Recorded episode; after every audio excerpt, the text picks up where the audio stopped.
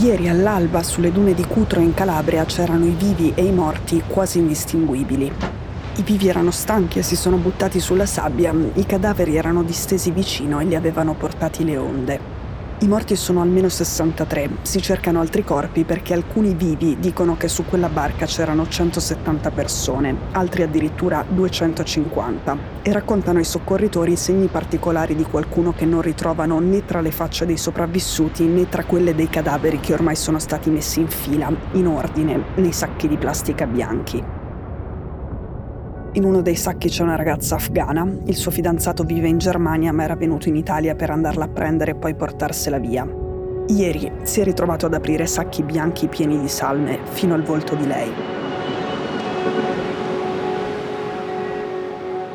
Quella non era proprio una barca, era un peschereccio mezzo marcio senza chiglia che era partito da Smirne, sulle coste turche. Il peschereccio è stato avvistato la sera di sabato e poi ha passato quella notte a traballare. C'era vento, imbarcava l'acqua della pioggia e del mare. Prima dell'alba si è spezzato. Il mare era in tempesta e le operazioni di soccorso non potevano partire, ma alcuni dei naufraghi sono morti a 150 metri dalla riva. Non sapevano nuotare. È incredibile che a 150 metri dalla riva non si potesse organizzare un soccorso. Prima di quei morti ci sono stati altri morti più lontani dalla riva. Un sopravvissuto ha raccontato che gli scafisti hanno visto delle luci dal basso verso l'alto, come di persone con in mano una torcia, questo quando si sono avvicinati alla spiaggia. Gli scafisti hanno pensato che quelle persone con in mano delle torce potessero essere dei poliziotti e che avrebbero potuto arrestarli. Allora non sono sbarcati, sono tornati più a largo, ma la barca non reggeva più. Così per restare a galla e non sbarcare avrebbero buttato della gente in mare. Circa 20 persone.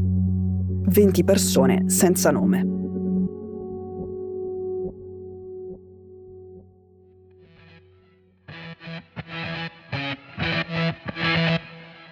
Sono Cecilia Sala e questo è Stories un podcast di Cora Media che vi racconta una storia dal mondo ogni giorno.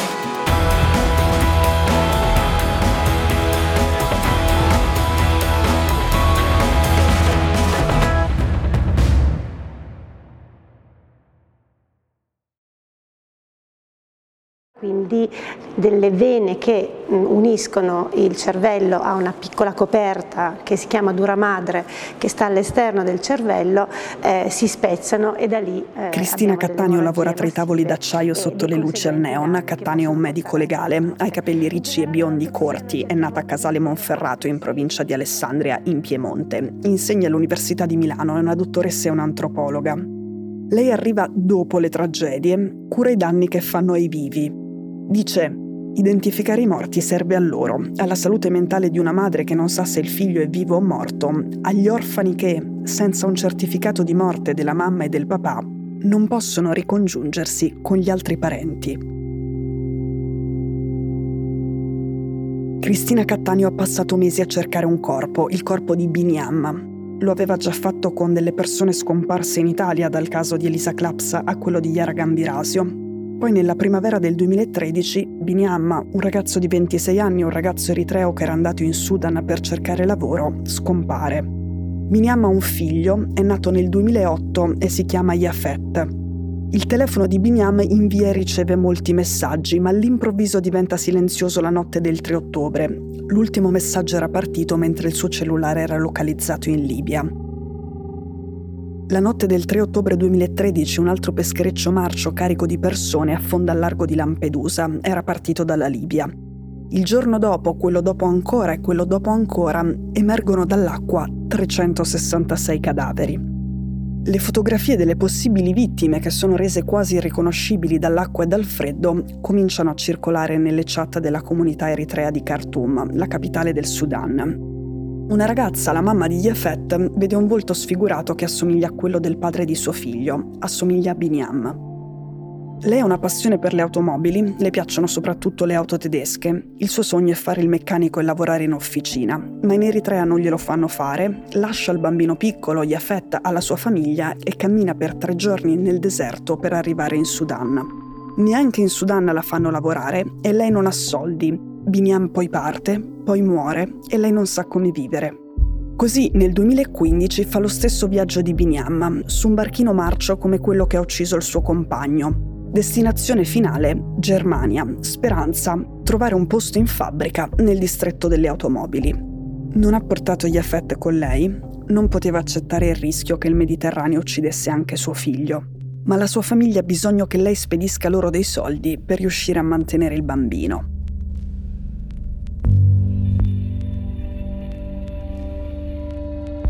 Lei ce la fa, è in Germania, è stanchissima, ma salva e ringrazia Allah. La Germania le riconosce il diritto d'asilo, ha un permesso per restare intanto per due anni e può lavorare legalmente in una fabbrica di automobili. Ora che è al sicuro, è finalmente arrivato il momento di far arrivare suo figlio Yafet. Adesso lui può raggiungerla con un volo senza correre rischi perché la mamma ha un permesso di soggiorno nel paese. Ma c'è un problema. L'ambasciata tedesca nel suo paese non dà il visto al bambino. La motivazione è non c'è il consenso del padre, ma il padre è morto, è morto in mare vicino Lampedusa. Ma allora ci vuole un certificato di morte, le rispondono.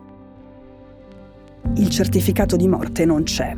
Nessuno ha trovato e identificato il cadavere o le ossa del 26enne Binyam. Lei scopre che esiste Cristina Cattaneo, e dalla Germania manda una mail alla statale di Milano. Cattaneo è nel suo studio, è circondata da campioni del DNA, foto, ossa e teschi umani di corpi senza nome annegati nel Mediterraneo. Ha cominciato proprio da quella strage, quella del 3 ottobre 2013, la notte in cui Biniam è sparito. Cattaneo ha cercato Biniam per mesi, si è anche fatta spedire un campione del DNA del bambino, Yafet, ed è andata a recuperare tutti i resti trovati del 2013 per fare un confronto. Ma nessuno era compatibile al DNA di Yafet.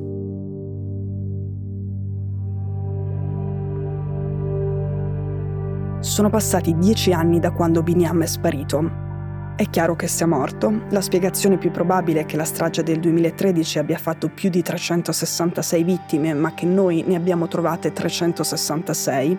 E sono otto anni che Yafetta non può raggiungere sua madre in Germania. La risposta dell'ambasciata è sempre la stessa. Manca il consenso del padre. E lei ogni volta dice è morto, ma non lo può dimostrare. La madre manda affetta 300 euro ogni mese Yafet, che è ancora minorenne, le dice Dai mamma, basta, attraverso anche io il Mediterraneo come avete fatto tu e papà e vengo da te. Lei ogni volta gli risponde No.